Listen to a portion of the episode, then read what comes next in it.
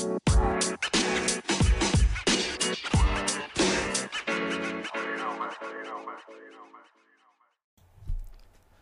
hello. Welcome to another episode of Isaiah's Newsstand. It's your host, Isaiah Edwards.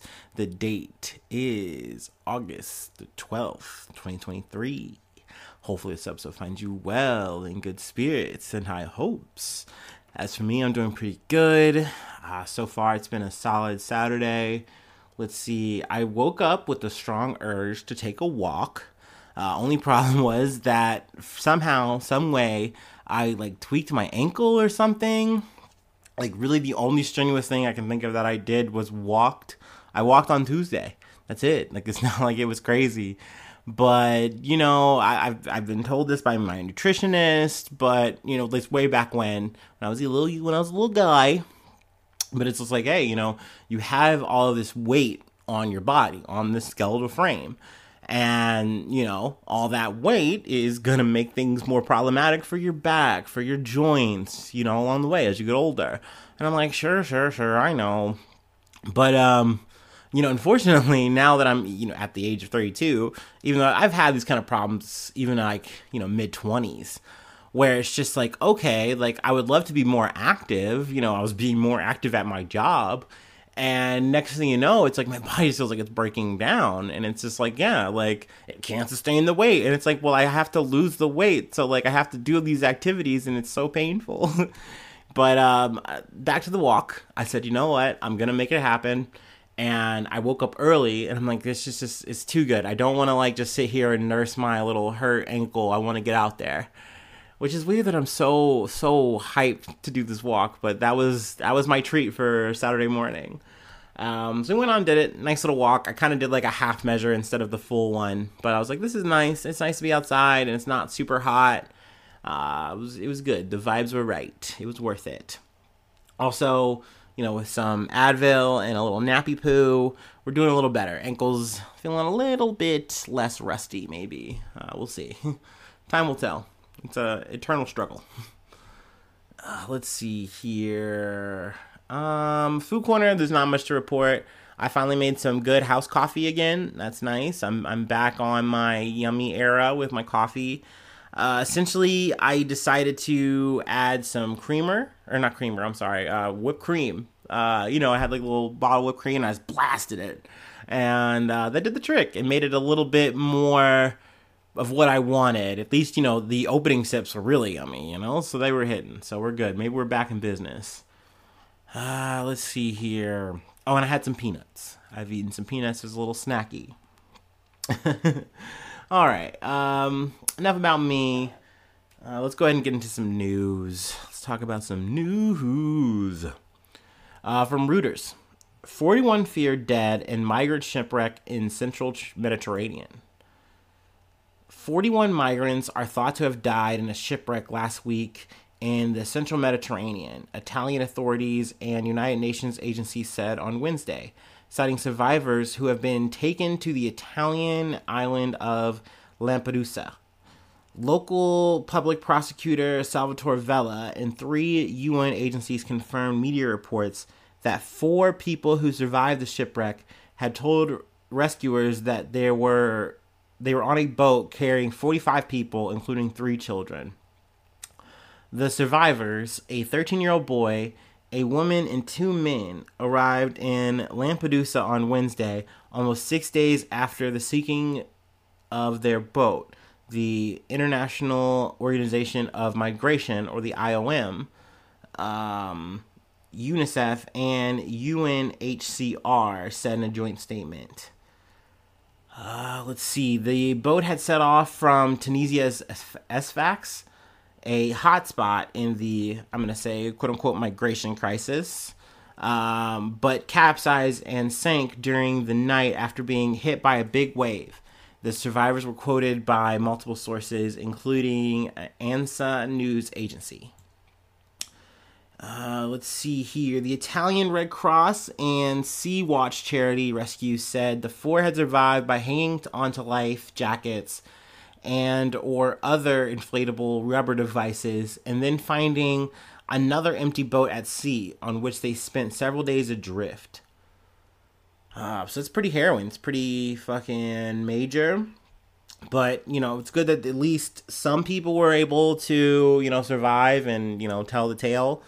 Uh, also, you know, at least from what I've seen on the surface of the story, there hasn't been like any untoward, you know, shit done to the migrants in this situation. Um, at least the ones that were surviving, and you know, no one did anything like fuck up the boat or anything like that, or push people back. You know, so you kind of take the does where you can here, but obviously any kind of loss of life is very unfortunate, very sad. Uh, also, to add on Sunday, the Italian Coast Guard reported that two other shipwrecks with 57 survivors, two dead, and more on and more than 30 uh, missing. And media reports said that they also are they also involved at least one vessel that had departed from Sfax on August the third, but that was not the same ship. It's uh, a different incident. It's believed. Uh, let's see here. Uh, separately, Tunisian authorities said on Monday they had recovered 11 bodies from a shipwreck near Sfax on Sunday, with 44 migrants still missing from that incident. Um, so yeah, I mean, I'm, sadly, it's, it is a you know common thing that these things happen. I do try to cover the the highlighted stories, you know, at least bring attention and conversation there about it. I do hate that they label it as like a migration crisis I don't think that there would be a crisis. Once again, I said it before, I'll say it a thousand times. If you just had better open borders, you know, if people could actually, you know, flee from a situation and get out of that negative, bad situation and go to Europe and actually be processed without having to be like, oh, well, you can't be here. You didn't go through the right channels this shit would just be better. It would just be easier. And I, I think it would lighten the burden on Italy as opposed to making them like the gatekeepers of it as they like to like position themselves in this conversation. That it's them and, and the human traffickers that they're trying to stop. So I don't know. That's you know, that's maybe for another episode. But anyway, we can move along. From CNN, Zelensky says all officials in charge of military recruitment offices dismissed amid corruption scandal. Ukrainian President Volodymyr Zelensky has dismissed all officials in charge of regional military recruitment centers amid a widespread corruption scandal. A scandal linked to the procurement, procurement, procurement of wartime supplies had already led to Zelensky firing a slew of senior Ukrainian officials at the start of the year and prompted Ukraine's deputy defense minister Vyacheslav Shapovalov to resign after allegations of corruption surfaced in the media. Zelensky announced the latest dismissals in a statement on Friday. Uh, let's read part of that here. In total, there are 112 criminal proceedings against officials of the military registration and enlistment offices. Among the issues Zelensky cited illicit enrichment, legalization of illegally obtained funds, unlawful benefit, illegal transportations of persons liable for military service across the border. Um, so I mean, essentially, this kind of shit is like, hey, uh, there was one example of a guy who's like, I'm going to, you know, allow people to skip the military recruitment, even though this is like a mandated thing. All the men of like able-bodied age are supposed to be fighting right now. Um, you know, I'll let them pay me off and I'll pocket that money and they don't have to go. And then there's other officials out there who are, you know, helping or even escorting people get across the border, you know, letting them go. If like, hey, I'll let you, you know, you pay me, I'll look the other way. But, you know, kind of back to, you know, main ex guy who I'm, you know, not naming the name of because I don't have it readily available. He's lining his pockets meanwhile across you know in another country in spain he's buying up home you know buying up a home buying up a home that's what i'm trying to say. Um, you know he's getting his little mansion together and you know i imagine you know when the time's right he's just gonna blow on over you know get on out of here. But you know essentially with all eyes on ukraine you know for the you know obviously the war but also the fact that they're trying to become a part of nato that is a big deal uh, one thing that's been launched against them is, you know, charges of deep, steep corruption in the country. Now, I mean, granted, when you say that, it's like uh, you could say the same thing about Britain. You could say the same thing about the U.S., China, wherever. There are corrupt officials, corrupt peoples all over. You know, they are in the system, they are in the works.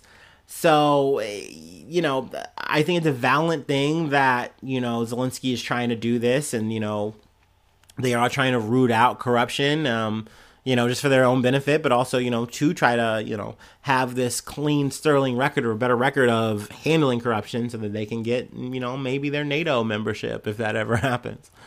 Uh, who knew, who knows on that one? But um, let's see here. I want to read a little bit more. He said the decision was to dismiss all regional military commissioners.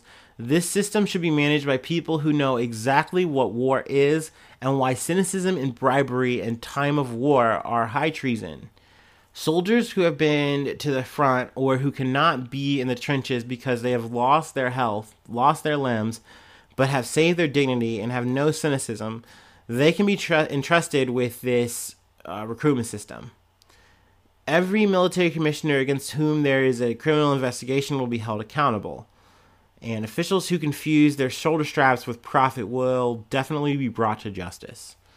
Uh, in the previous uh, round of you know roundups uh, for this corruption shit, he had also said, "Hey, you guys can't leave." Like you know, so for that guy in Spain, like, nah, dude, you're not going nowhere. You're not ever gonna get to see that spot, bro. um, so uh, you know, hopefully that goes well. Hopefully, you know, he you know put some heads together and you know stamps that out. I guess that would be nice. Uh, let's see. Let's go ahead and move along. From CBS News Iran set to free five U.S. citizens in exchange for access to billions of dollars in blocked funds. Biden has signed off on a politically charged agreement with Iran to bring home five American citizens in exchange for the regime gaining access in the coming weeks to billions of dollars in blocked funds sitting outside the heavily sanctioned country uh, CBS News has learned. Some $6 billion of that money is currently um, in a restricted bank account in South Korea that is inaccessible to the heavily sanctioned regime. The prisoners, the prisoners involved in the agreement include Siamak Namazi, who has been held in Iran for nearly eight years, Emad Shargi, a Washington D.C. resident, and Morad Tahbaz, a U.S. UK national. Two other Americans who wish to remain unidentified will be a part of the agreement, a source familiar with the deal says. Namazi, Shargi, Tahbaz, and one unidentified prisoners were released from Iran's notorious Evin prison under house arrest on Thursday, according to the White House and an attorney for Namazi's family. The fifth prisoner had already been held under house arrest. So, I mean, this is a really big development. Uh, much like how we, as you know, the U.S. are, we don't negotiate with terrorists. That's that's not what we do. Uh, we have that stance that we say openly and broadly. We're not the only country though that says that kind of shit. And you know, Western countries aren't the only ones that kind of say that shit. So, you know, Iran's under a similar kind of situation they said, hey, you guys have violated these laws for these reasons, whatever, you're going to jail. And essentially they're like, yeah, we're that that's just how it is. but um we have control over things that, you know, these countries need and want, which are which is money. And and I've talked about this when it comes to the Afghanistan situation when they took over when the Taliban took over there was access to money, there was reserves that they're supposed to be getting, and America was essentially like, mm, no, we're already sanctioning you guys. You guys are already not cooperating, and uh, you know we're we're not sure if we're gonna give you that money. And you know, in that situation, I felt very uncomfortable about that because it's like it's their money. Like they should just have access to it. It's crazy that they have to go through and all these channels, and you're almost using this as like not no no almost about it. It's like you're using this as a sanction. You're withholding this money from them and I, I, I feel very eerie, very ugh about it. In this situation, it's it's no different, but essentially they're like, okay, okay, okay, okay, okay, okay. We've been trying to negotiate with you guys for a very, very, very long time here. There's also another story here, I believe, that took place like in 2016, where there was a negotiation where they actually did just actually fly over money, like in a money exchange for prisoners, which is like, wow, it sounds like a negotiating with terrorists. But um, essentially that you know had some controversy to it, and much like this has controversy to it. Though they do say that the way they're going to distribute the money is it's only going to go to humanitarian like projects. It's only going to go to aid for to, for the people who need it in the country. Though skeptics and critics are going to say, "Hey, fine, but we all know how fucking money works. You're saving them money then so that they can use it on, you know, terrorist, you know, enterprises and things of that nature. So people are naysaying and booing that. But I do say that if this is getting people home, good, just fucking do it. Um, but that being said, I, I do hate how the whole sanctions process works, how it, it goes about, because essentially um, we kind of talked about it, you know, yesterday with you know the Uganda situation. They have means to just get around these sanctions. You know, they're like, hey, we're gonna sell oil, we're gonna do that kind of shit. And in this situation with Iran, they're no different. They're like, hey, we're gonna just sell oil to China, to Russia, and we're gonna be okay. You know, we're gonna make what we can here. We still need that fucking money, but like what I'm saying is they're still dripping in funds, and all you're doing is just making life harder for the people who need the money the most. So um, that that's forever upsetting to me, and I'm glad that at least um, these people who are, you know, prisoners are at least getting a chance to go home. And I mean, granted, that's still up in the air. I, I believe the whole process is set to be completed by September, but um, I feel like things are on the road here. I think that, that hopefully these people will be, will be able to get home. Cause goddamn.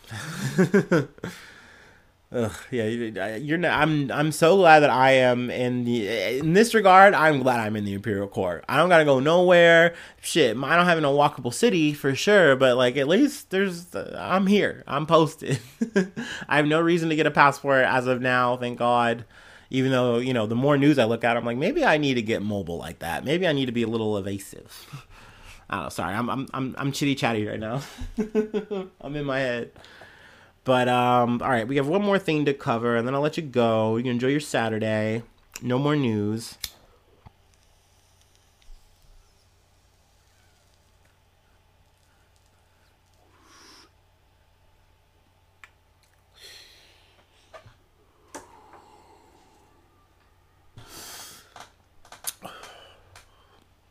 Oh, let me check my drink.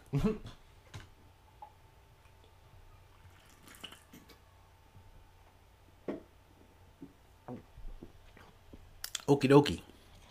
From the Associated Press Supreme Court blocks, for now, Oxycontin maker bankruptcy deal that would shield the, that would shield the Sacklers. Uh,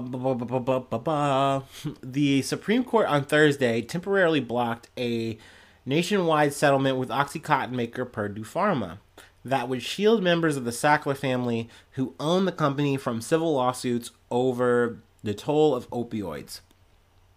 The justices agreed to a request from the Biden administration to put the brakes on an agreement reached last year with the state and local governments. In addition, the High Court will hear arguments before the end of the year over whether the settlement can proceed. The deal would allow the company to emerge from a bankruptcy as a different entity. Excuse me with its profits used to fight the opioid epidemic. Members of the Sackler family would contribute up to six billion dollars. Uh, but but a key component to the agreement would shield family members who are not seeking bankruptcy protection as individuals from lawsuits. I want to take a quick break right here because this is why part of the reason why I'm okay with people pumping the brakes on this and saying. Mm, let's actually, you know, maybe talk about the justice aspect and not just saying, hey, let's make sure people get some money, you know, like let's actually just get the money to the victims and let's, let's move on. Because something that's popped up to me, like I was I was just kind of doing some listening because you know me, I'm I'm an avid podcast listener, and I heard a story from the Journal about uh, this drug maker called Mallinckrodt and I'm just going to reference this from the NPR News if you would like, would like to look it up. But drug maker Mallinckrodt aims to avoid paying an op- opioid settlement to victims. Now, essentially, they were kind of in a very similar situation to like the Sacklers, though they um aren't like individuals or anything like that. This isn't like a family. This is like you know, well, it was a family. They got into business, whatever. Essentially, they said, okay, you got us. We have all these lawsuits. Um, you know, we're trying to get out of it. We're trying to squirm out of it. Now it looks like we can't. So what if we just sign the settlement? We'll pay you X amount of money and we'll call it good. And they said, fine. You know, same same argument as we're talking like with the Sacklers Purdue Pharma bullshit. Let's get the money to the victims. Awesome. They pay about a year's worth of that agreement and now they are trying to renegotiate it again. Essentially, they are trying to, I think, like more or less file bankruptcy again or some kind of fucking shit. And I just find that shit disgusting. And I think that if they can get away with that there, what's stopping the Sacklers from doing it? Now they say that they don't have this blanket shield from lawsuits. Um, or the justices directed the parties to address whether bankruptcy law author- authorizes a blank- blanket shield from lawsuits filed by opioids. I just don't want to see these motherfuckers wiggle out of it at the end of the day. Um, and I still think, because we talked about this shit before, I don't think six billion is enough. Like, I don't. At the end of the day, these people are going to clear money off of this shit. They are going to make money off this shit, especially over time. So I don't want to hear it. Like, at the end of the day, by this time any of this money gets to people who need it, the people who deserve it, the people who've had to go through this fucking shit, the the ravages of opiates, you know, it's it's not gonna equal anything out. So I say let's let's put the brakes on. Let's actually look at the shit deeper. Uh, I'm I'm all for that. And honestly, I wouldn't be surprised if when the dust settles after the Supreme Court actually looks at this shit, that it just goes through any fucking way. You know what I mean? So I'm not like getting my hopes up that, you know, things are going to get better in the situation, but, you know, I'll take whatever we can get and at least uh, a better review. Hey, that's something, right? Whew. But that's all we have for today. Uh, hopefully, it's a little bit lighter, breezier episode. uh, thank you so much for listening. If you made it this far, you're the best around. Uh, but if you'd like to help uh, support financially, uh, I do have a Patreon, patreon.com, so Isaiah News. If you'd like to support the effort, uh, you become a newsy. I shout you out on the podcast. I shout out a project, whatever you'd like me to shout out. And if you'd like to hit me up for free, there's a free way to do that. IsaiahNews1 at gmail.com. I'm on, also on all of the socials. Uh, you can comment on the YouTubes. Hopefully, you're subscribed to the YouTube. You can thumbs up on anything. You can do all the reviews, all the high stars. I hope. Would you kindly, please? And yeah, that's really all I have for today. So thank you so much for tuning in. Thank you so much for being a friend. And hopefully, I see you soon for some more good news. I love ya. Bye bye. Mwah.